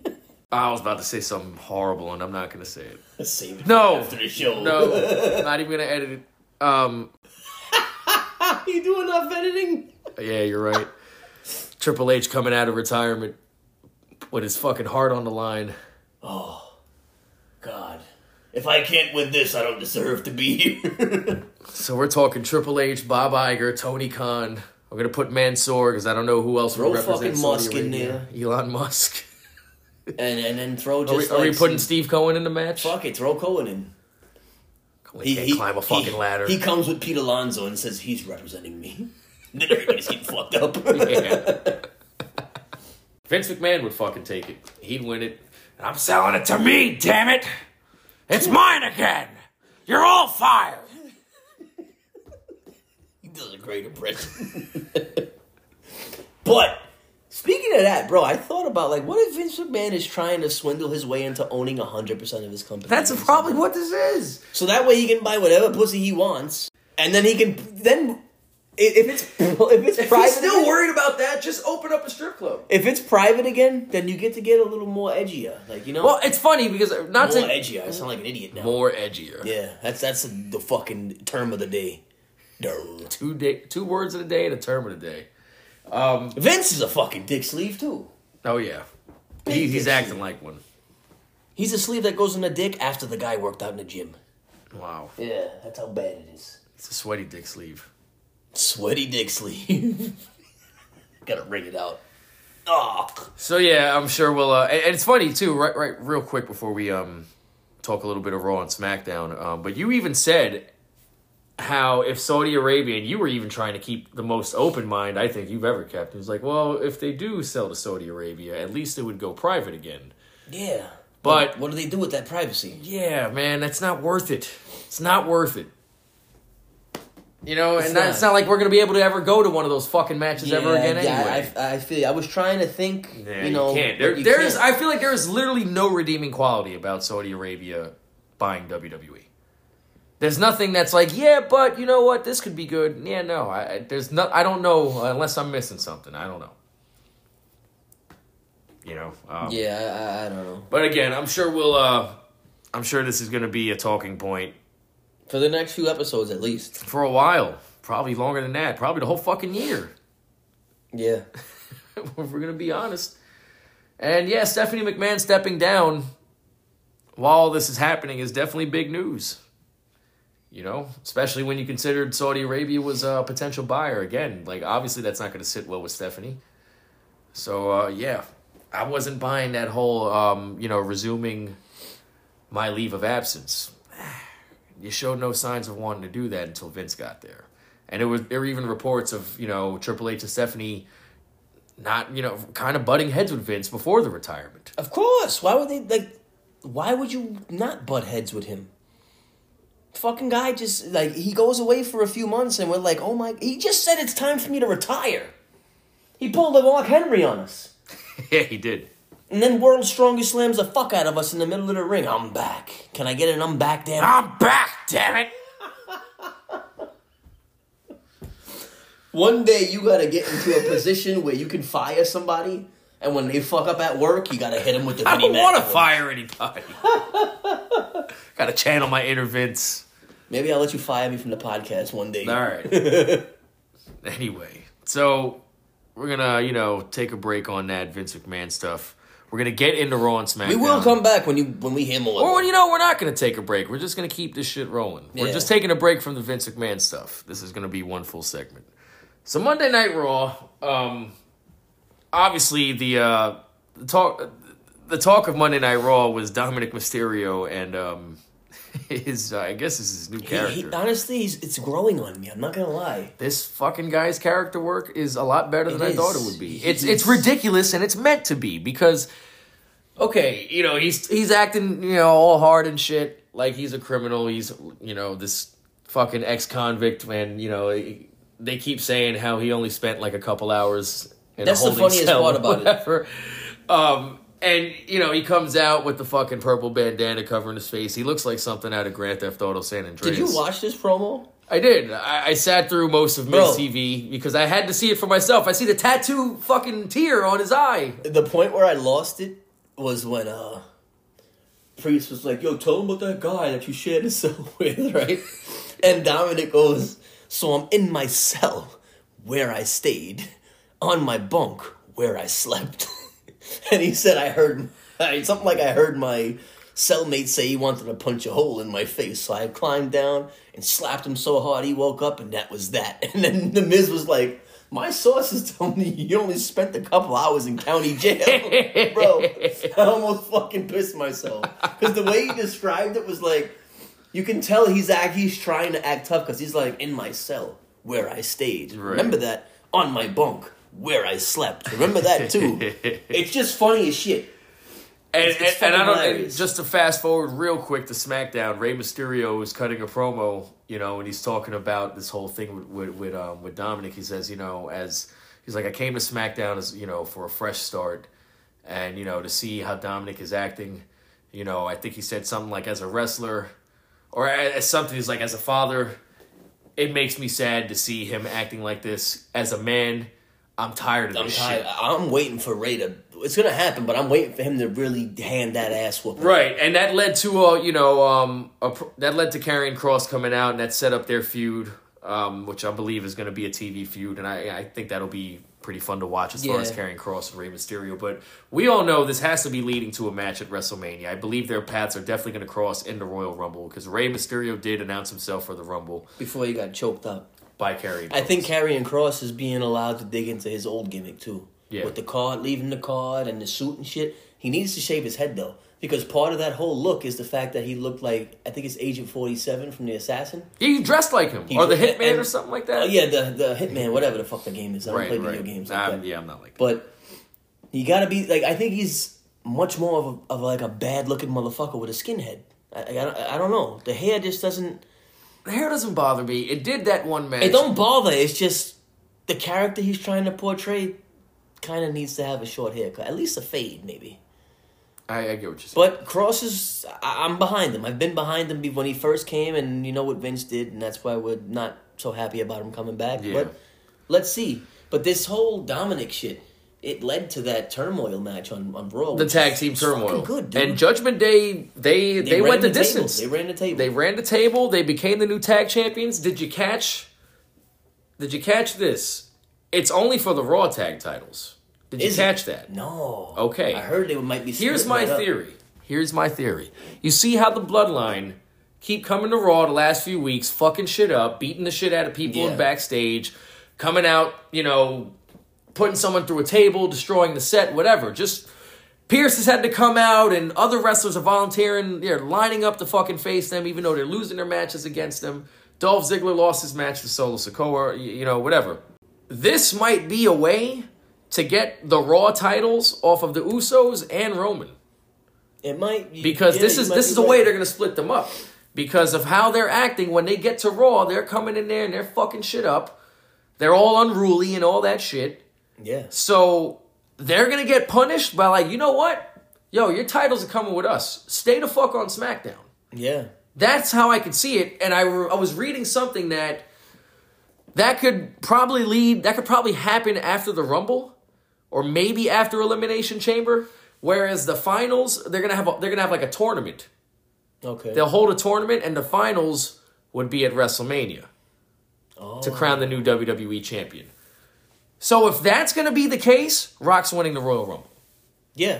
Because then Cody, Cody Rhodes and Seth Rollins can meet in the finals. Yeah. Night one main event. And and you keep you keep Cody out of the Rumble. Period. Don't don't put him in if he's not going to win it. I and that I agree with. So these next couple weeks, we're we're going to fucking get an answer one way or yeah. another.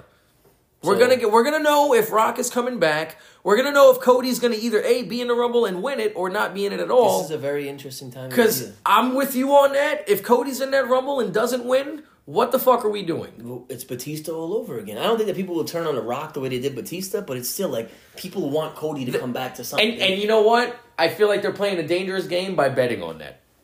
They're the Rock. He's The Rock. They're not going to turn on The Rock. Yeah, you can't bet on that. You just don't have Cody in the Rumble at all. Don't have him in the Rumble at all. Here, here's the thing. Cody is going to be in the Rumble because so? Seth Rollins is in the Rumble. Maybe on they Raw, eliminate each other. On Raw... We we got announcements of Seth Rollins, Bobby Lashley, Austin Theory, all entering the mm-hmm. Royal Rumble. So that's what I'm thinking. If yeah. Cody is in the Rumble, because, yeah, Cody said he's done with Seth Rollins. Seth Rollins didn't say he's done with Cody. Maybe they're both in and Cody gets eliminated by Seth. Maybe it's on some bullshit. Maybe yeah. it's after he eliminates Seth. Who knows? It, it's interesting. It's really so interesting. So they could get away with that. I feel like if that's how they go about it and, you know, Cody's in the Rumble without winning it and The Rock wins it, I think that's a forgivable way of going about it. Yeah. Seth throwing him out, setting it up. Because here it is. Seth Rollins at the moment is a face. Is he not? Yeah, he is. He definitely is. That's how you turn him back heel. Yeah. That's how you turn him back heel, bro. That's how you turn him back heel. Because Yo, I'll um, be damned if he's a baby face going up against Cody Rhodes. Nah, can't be. You can't have two baby faces in that. But again, that's how, not to cut you off, but that's how, um, it, like again, if you didn't notice, the Judgment Day is getting their match against the Usos. When, I don't know, but it's only for the Raw tag. Back to that match. Did you notice they used the Freebird rule? That's right, because Finn Balor, Finn Balor was selling a rib injury. And fucking Dominic won the match. Yeah, because uh, Finn was selling a rib injury and Adam Pearce... was basically saying the only way this you guys can, you know, continue this match without forfeiting is if Dominic fills in. And Priest wrestled over an hour. Damn, that match went on that he, long. Yeah, no they, were, they, they ran the table. Priest, I didn't even realize he got that. high yeah. praise. The Judgment Day so period got high praise. So they beat who? They beat Gallus and Anderson, Gallus and Anderson, the Street Profits, Otis and Gable, Otis and Gable, and there was one more team in there. Why am I forgetting it?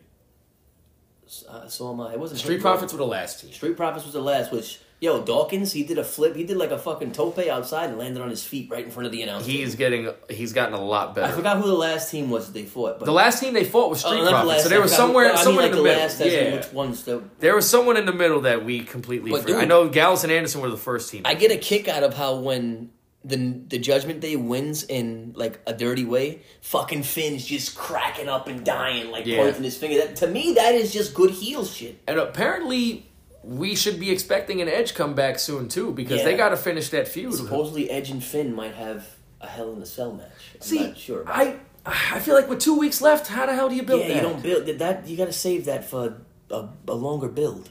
That's what I'm saying. So, I don't know. Like I also I, heard I feel Finn like, might win Money in the Bank, though. He's one of the names being thrown out there. Well, that's interesting. And you know what? If Triple H still has control over creative, that would make a if lot of sense. Money in the Bank is in the U K. Oh, shit, that's right. And Ireland Finn is winning. Not that far. Finn winning is going to get a pop from that crowd you like know a what? motherfucker. That's a great point. So, uh, but it's interesting. We got to see. No, that's, you know what? That's something to, uh, to definitely remember. Um, I like that, actually. I like the Freebird rule, too. But with Finn and the whole thing with Edge, they got to tie that shit up soon. I don't know if they get a Hell in a Cell match at the Rumble with two weeks left to sell that. Yeah, um, that's not long enough to build up to that. You know, and I and I feel like we're definitely going to get a mixed tag somewhere down the line with Beth Phoenix and Rhea involved because Rhea Ripley tried taking her fucking head off, so they got to pay that off. And that might be in Montreal for Elimination Chamber. And if that's the case, great, because I would love to see what the fuck he got in store for Edge at WrestleMania. And I hope it's better than, you know, what you did with him and A J last year. So yeah. I'm I'm excited to see what they do with that. But yeah, that's just my theory of what's going to happen with the titles, the Raw tag titles in the W W E. Maybe they do the same to Roman too. Like, hey, you can't, you're not around to keep, you know, keep these guys in, in, in contempt or whatever. Then your fucking title's coming with me too. We don't want, we don't want any of you on Raw. That's a way to keep Roman safe. He still hasn't been pinned. It's just he couldn't keep his boys under control, so that he's forced to. And he's never around to do it anyway. Yeah. Even if he, for all we know, he's probably sending. We'll let you keep the one that you have, the, the one that yeah. you always had. Stay on SmackDown. All of you stay on SmackDown. You're not, yeah, you're not my problem no more. Stay over there. But, but the only thing that doesn't make sense about it is Adam Pearce runs both Raw and SmackDown. So. You would think yeah, you, you would get another person to run the other I'd show. I'd like them to get somebody to run the other show. Right, and I don't know, like... regardless of where Adam Pearce would go, I don't think matters. Like, you just keep him on one yeah, show Pierce and get is, someone on the other. He's good. Just get somebody else for SmackDown. Yeah, because it's just like, all right, I don't want you on SmackDown where I also have to deal with you too. Now, I get it. Different roster dealing with different people. Or maybe Pierce comes out and he's like, I deal with you enough on SmackDown. You're off Raw. Give me your titles. Because I'm not going to deal with you on two right. shows. It would just make more sense if there was a second yeah, authority. Yeah, I, I would like. I'm with you. I would like them to get a second. And not Sonya Deville. Like no, I'm saying, somebody, another babyface authority. Figure. Yeah, somebody who that like people can get behind and, and that is, is very fair. That, yeah, they, you know, they not trust, oh, yeah. I'm going to put you in a match where you're fighting five people for the title, but it's just you and it's a handicap. And it's not Undertaker player. Yeah, like give us somebody who's fair and runs a tight ship. Nah, I feel you. But uh, that was Raw. Um, SmackDown had, again, ca- it started off with a hell of a match, and it was capped off with great storytelling from a match we've seen a thousand times, but it never gets old. The first match, of course, I'm talking about Braun Strowman getting his I C title shot against Gunther. Best match Strowman's had in his career. In his career? I, I think so. Wow. My fault. I, that's, I mean, yeah. I mean, that, what other match did he have? Who did he fight? That... His match with Brock was pretty much a slugfest. Okay, so I'll say the best match of his career as far as, like, his performance, it's that fatal four-way from SummerSlam, where it was him, Brock, Roman, and Joe. All right, so I guess he showed out on one match of his but, career. But, yeah, if we're going, like, typical one-on-one, traditional yeah, match. He, he looked good. I, I mean, Gunther definitely carried. Without a doubt. But, and by the way, his name is not Gunther anymore. It's Big Gunt. The, the Big Gunt. The Big Gunt. Or the Big Gunt. However you want to say it. Big Gunt. But he, he carried to me. Well, is, I mean, he's that good. He's the ring general for th- th- a reason. This was a good, hard-hitting match. Strowman looked good. He didn't look like a fucking big dude. Not as big of a dude. And you know what? They didn't make...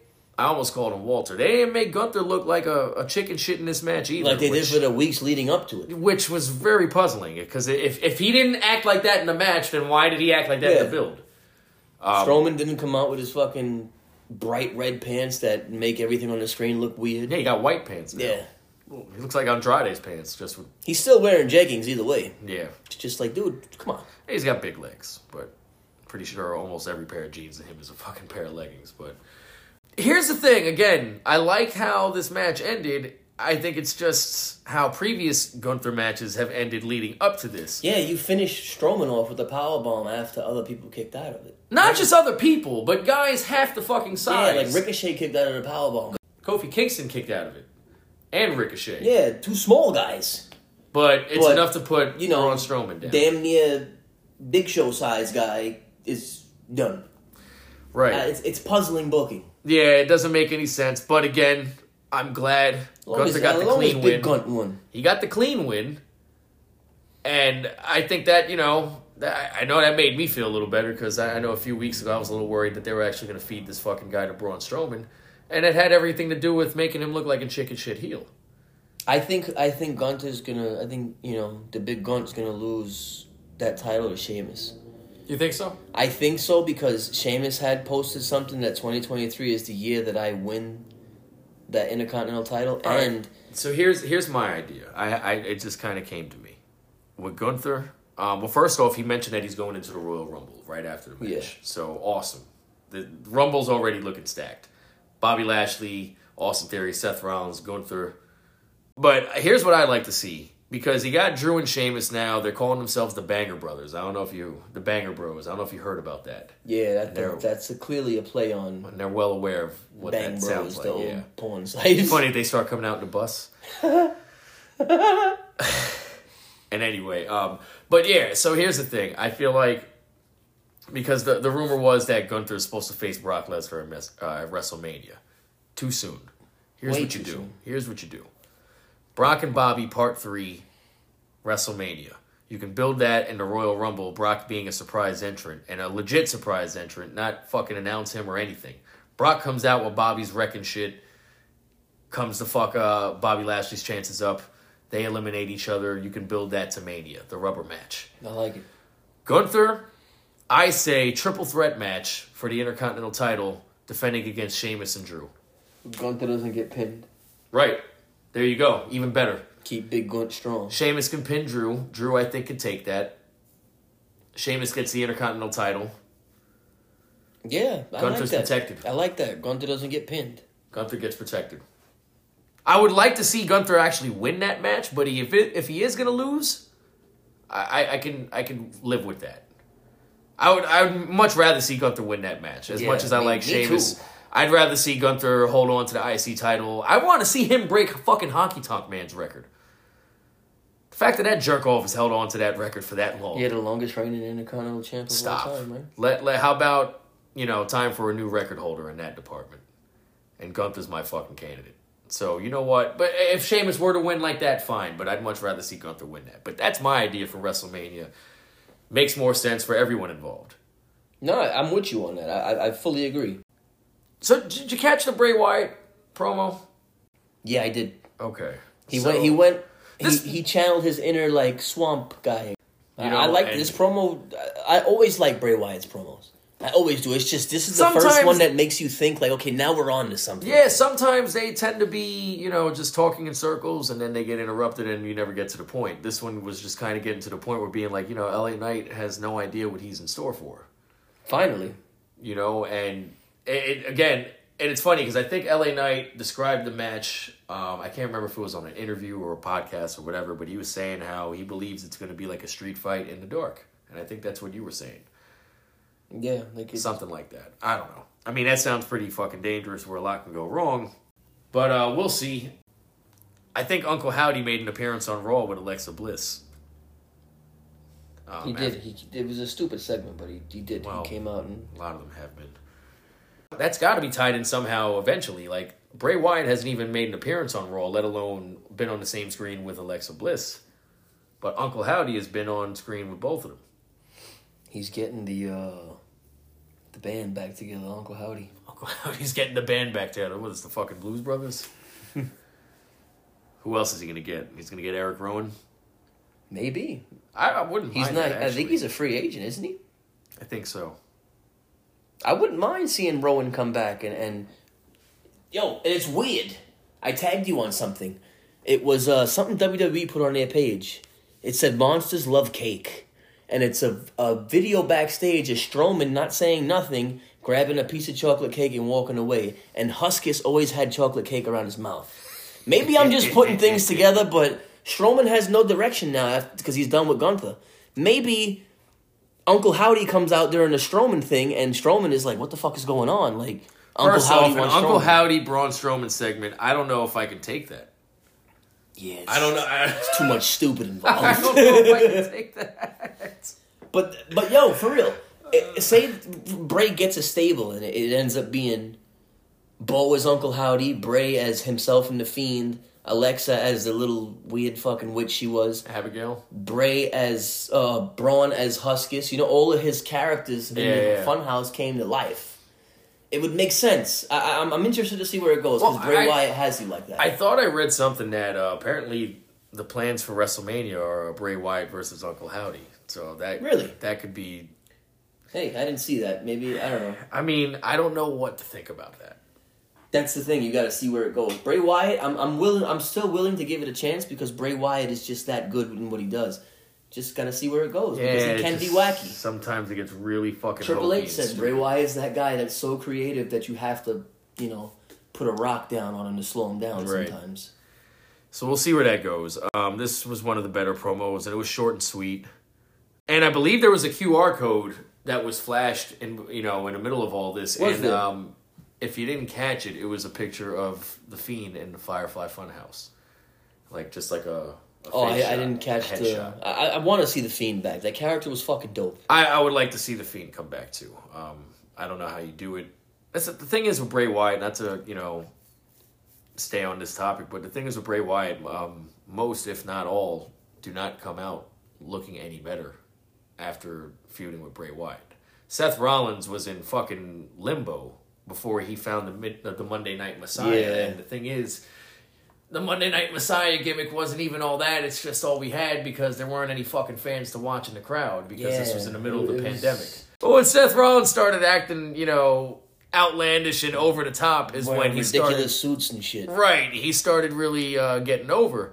But the feud with The Fiend did him absolutely no favors. Especially that horrendous fucking Hell in a Cell they had. It might be one of the worst matches of all time. That's bad. So, again, like, yeah, like, who really came out looking better after feuding with The Fiend? No. Can, can Randy Orton because he won the feud? Or are we just happy to see him move on to something else? Goldberg because he won the title off The Fiend? No one's ever happy to see Goldberg, so you can't even say that. Yeah. That left a bad taste in everyone's mouth. So it's like, you got to really be careful who you put Bray Wyatt with and how you book this, you know, this feud. I don't know if that's necessarily a knock on him. It's just something, it's it's just it's there. Just, that's his it's track record. It's a fact. So he, he, that's what I'm saying. Like, a lot of people, when he came back, were like, oh, we got to do him and Roman. And I might have had that idea initially, but it's like, yeah, no. Not right now. Not any, not, you know, yeah, it might be cool down the line, but it's like, right now, with all the Uncle Howdy shit we're seeing, yeah, I don't want Roman anywhere. Roman will get lost in that. I don't want him anywhere near that shit. Me neither. Anywhere near it. Because that would be so stupid. Speaking of Roman, well, what, what happened next on SmackDown? Was so, it? Kevin Owens and Sami Zayn, the main event. That fight forever chant they get, yeah.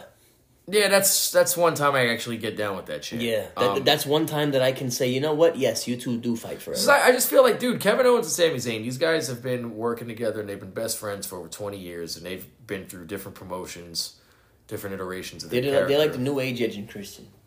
I mean, they can be tag team partners, or they can be To me, opponents. These guys can have a match on every show, every week. And steal it.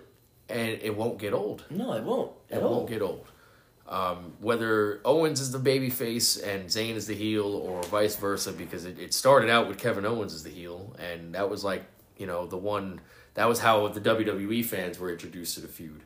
Um, and it was pretty much how it was from the start anyway, I think, in, in Ring of Honor, because Kevin Steen was definitely a heel yeah, he, in Ring he. of Honor. But now we're seeing it with Kevin Owens as the face, and Sami Zayn as the heel. And the thing is, this match, you know, again, it's just like any other Kevin Owens and Sami Zayn match. It's it's fucking great. The storytelling is, is second to none. Owens pulled out that fucking dope way, like, it's like a fucking perfect plex off the second rope. The superplex, he but he's on the other side. Yeah, yeah. He only does that with, with a few Which people. Which I like. What I love about this, the very end, and again, this match is, you know, as great as the in-ring action always is, storytelling is second to none. And Sami Zayn, he's gearing up for a haluva kick. And the thing is, before this match, Paul Heyman made it clear to Sami Zayn that he's all on his own tonight. There are no Usos. There are no uh, Solo Sokoa. Obviously, Roman ain't there. So you're saying is like, no, like, you know, we want you to do this on your own and, you know, get the job done by yourself then without us. Then the Usos interfere anyway. Yeah, right when Sami Zayn is gearing up to kick his head off. Usos jump in, start wailing on Kevin Owens, and Sami, you could see, he looks, he's like, yo, what the hell? He's like, I'm trying to prove myself here. And you see him trying to explain himself to both Jimmy and Jay, while Solo is out there also wailing away on Kevin Owens. He's and coming into his own. And on, Solo is just taking off. Yeah, you know, they... they um. While the Usos are, while Sami Zayn's trying to reason with the Usos and be like, hey, I'm, I'm trying to prove myself. What are you guys doing? I had it won. Solo is giving Kevin Owens a Which Samoan you called, spike. You said it. I hope he starts using this. And he's taping his thumb now, too. Yep. So that's fucking sick. Yes. So he used a Samoan spike on Kevin Owens, lays him out on the table, and Sami Zayn is just watching this all unfold, standing side by side with the Usos as Solo Sokoa runs from the barricade onto the table, comes crashing down, a big Samoan Umaga splash. Shit. Yeah. It, just like Umaga, mirror yeah. image. Comes crashing down on Kevin Owens. Great visual. You know, SmackDown ends with an awesome sight. You see the Bloodline putting up the one. Sami Zayn, the look on his face is just that of uncertainty, just not knowing what now, the hell to think of what happened. Did you see the thing I tagged you in? A lot of people are saying it's just Kevin Owens trying to let them know he's all right. And it could be that. But... It could be. We could be looking into it a little more than we should. Maybe I'm looking into it too much, but I think him grabbing Sammy's leg and holding on, Sammy's like, damn, he's he, like, is he asking me for help? I think that's going to lead into the turn. And did you also notice Jimmy Uso appears to have his eyes on it? Really? Yes. You can see Kevin Owens hanging on to Sami Zayn's boot while this, this you know good, while Sami Zayn is posing with yeah. the the bloodline, putting the ones up. And you could see clearly Jimmy Uso is looking down while he has his one-up. You could see he sees Kevin Owens hanging on to Sammy's boot. Yeah. And the look on Sammy's face he, he, says it he, all. He's, he's so torn. He's very conflicted. So like tight. I said in, in the War Games match, he was going to be the one that had to be conflicted to take Kevin Owens out. Right. Now, the more they kick Kevin Owens' ass, he's like, fuck, this is my fucking best friend, dude. Right. Like, I know who these guys and, are, and, but and, shit. And the thing is, the you know... the greatness of this story is that it's not just with the bloodline. This is a Kevin Owens, Sami Zayn story because yeah. going back, Kevin Owens, how many times has he turned on Sami Zayn? How many shitty things on W W E T V has he done? He came out in his he, debut and fucking... The dude won the title and he fucking powerbombed him on the apron after, right? Didn't yeah. Sami Zayn win an N X T title and he get his back crushed on the apron? Right after. After yeah. Kevin Owens was celebrating with him, he put him Imagine on his ass. Imagine the pop they're going to get at Mania when they fucking pin the Usos. I'm not even thinking that far ahead. Imagine the pop when they start working together in the, right, on a Monday because here's the thing. It's going to be a slow... It's going to be a little bit here and there. It's it, We're going to get the bloodline turning on Sami. When this happens, I don't know. That's I would, why this I'm is going to happen after the Rumble. Holding the foot, I think, is a right. big thing. This The turn is going to happen after the Rumble because I believe, and what I've heard, is going to be Sami Zayn and Roman Reigns for the for both the titles in Elimination Chamber. Yes. Which, with Sami Zayn being from Canada, every near He's from fall. Montreal. He's he, not just he's from, from Canada. He's from Montreal? Yes. I thought he was from, like, Toronto No, or something. dude. He's from Montreal. Dude, every near fall is going to get an orgasm. That match, I feel like... They're stupid if they don't do that match because that has match of the year written all over. Yeah, that that is wow. Imagine the environment, all right? So that's going to happen. And I feel like even by then, you don't necessarily have to put K O with Sami Zayn right then and there. No, I want I want S- Sammy's got to go up against the bloodline on his own. Yeah, and I want K O to be maybe he comes in to, for the save later, him, you know? Maybe he comes in for the save at a later episode of Raw or SmackDown. And then that's going to get, like, you know, when, like, he'll come in for the save and Sammy's not really buying. He's like, fuck that. We're still not cool. How about this? Eventually, when the two of them embrace and they realize, like, you know, we see the two of them actually embrace and be like, all right, you know what? We're officially fucking teaming up and we're taking these motherfuckers' tag titles. How about this? A little play on the old how they reunited D X angle. Mm-hmm. Maybe the bloodline whoops Kevin Owens' ass so bad that he gets written off T V for ah, a little bit with an Sami injury. Sami Zayn is Shawn Then White. They turn, all of that happens, and then as they're about to kick his ass, K O hits like Shawn Michaels did when he threw the guy out the fucking thing, and then Shawn Michaels walked out and the crowd went nuts. He held Triple H against the Spirit Squad. I th- I like that idea. I think he got the roles reversed, though. I think Sami Zayn has to be Shawn Michaels in that, not Kevin Owens. You, you think Kevin I mean? Owens gets his ass kicked, yes. and then Sami Zayn If comes Sami out? comes to his rescue... Either way, that would be Sami a coming to, to his rescue officially teams them up. Yeah, because Sami Zayn already got I, I love down. I love your idea. I just reversed the roles. Nah, Sami right. Zayn and Shawn Michaels coming to Kevin Owens' rescue, yeah. just like Triple H needed the help. Because Sami Zayn already got turned on at this point. Right. So now he sees them kicking his friend's ass, and he's like, fuck this shit. You that know crowd wow. would erupt. Yeah. That is how you end Holy an episode of SmackDown shit. leading to WrestleMania. Yeah. Shit. What the fuck? We're booking fucking WrestleMania. Somebody hire us. We're booking WrestleMania season for you guys. So if anything like this happens, you know where you heard it first. Just saying. You're damn right. But uh, yeah, that's our um, that's our episode for the week. Next week, um, we are going to be talking about Monday Night Raw, thirtieth anniversary that's right. coming up. That's next week. So we got some lists for you, and we're going to have a watch along. I had an idea of what I wanted as the watch-along, but it's not going to work because of ads. So I'm pretty I'm pissed thinking off. You, you were thinking that John, John Cena-Shawn Michaels match? I was thinking that first, and then I was thinking Bret Hart and one two three Kid, and sadly that has a couple fucking commercials Does in the it? middle of it, and I'm just not feeling And that, that Shawn Michaels and John Cena match might have ads in It's the definitely going to have ads. It's a long match. It's an hour long, so it does. So we got to look through that list of Raw matches. I, I have an idea, but I got a list of... You know, the greatest matches in Monday Night Raw's history, the greatest superstars in Monday Night Raw history, and the greatest moments. Get ready for some Lex James lists. Hey, well, according to our plays, you hey, like, them. like them. So, uh, like and them. hey, I, I got to say, um, speaking of, you know, episodes like that, our twenty twenty-two episode is, um, thanks to you guys, become our second highest played episode. So, um, want to definitely give you guys a shout out, whoever's out there listening that uh, may have been, may have caught on a little late to our uh, to our ride here, you know. Stick around, enjoy the ride. It's kind of good they caught on late because the first few episodes sounded a little rough. Yeah, I mean, there's a lot of shit going on now too, so there's a lot to talk about. There's a lot to, you know, sink our teeth into and dissect.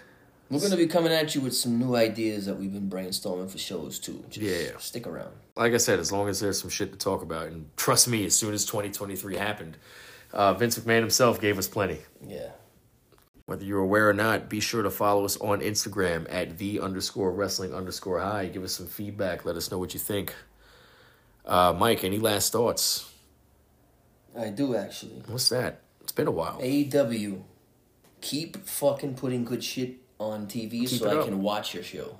Keep it up. Keep it up. That's that's my final thought. You never thought you'd hear that. I don't even want them to... Look, I'm not saying, hey, be better than W W E no, because don't, that's... don't worry about W W E. Be you. Be yeah. A E W. When I watch your well, show, I want to watch something... Well, okay, let, let me... I'm going to pull a fucking rewind here. Yeah. Be you. Be the last you, two weeks of you. Yes, be the last two weeks, the last two weeks version of you. I don't want to watch your show and see W W E all over again. That's not the point. You got to be good in your own way. Just leave the fucking circus quips at home. Show us real wrestlers. Like I said, since twenty twenty-three, I, I like what I've seen from A E W, and um, I hope it continues. Hopefully. Man. I'm, I'm not rooting you? against them. I'm not rooting against them. I'm rooting for them. And I do wanna... something with Ring of Honor, too. What the fuck? Yeah. Well, I think uh, there is going to be a Ring of Honor Supercard pay-per-view in the near future, I think in March. Um, I'm not sure if any matches have been made, though. So uh, there is that. Anyway. Those final thoughts turned into a lot of, you know... Well, got a lot on your mind. Yeah. Guess I'll save it for next week, too. There you go. But for Mikey Bravo, this is Lex James. We will come at you as raw as we've ever come at you next week. So we'll see you then.